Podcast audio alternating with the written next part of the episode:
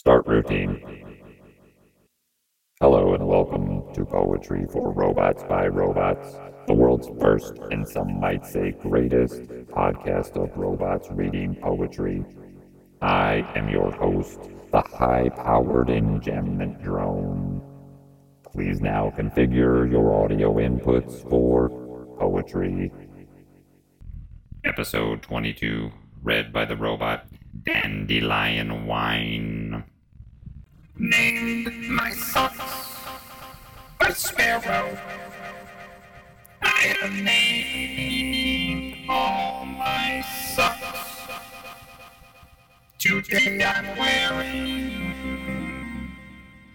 Gildersnap and Gildersnip. This has been another episode of Poetry for Robots by Robots. Please send your electronic mail comments to poetryforrobots at gmail.com.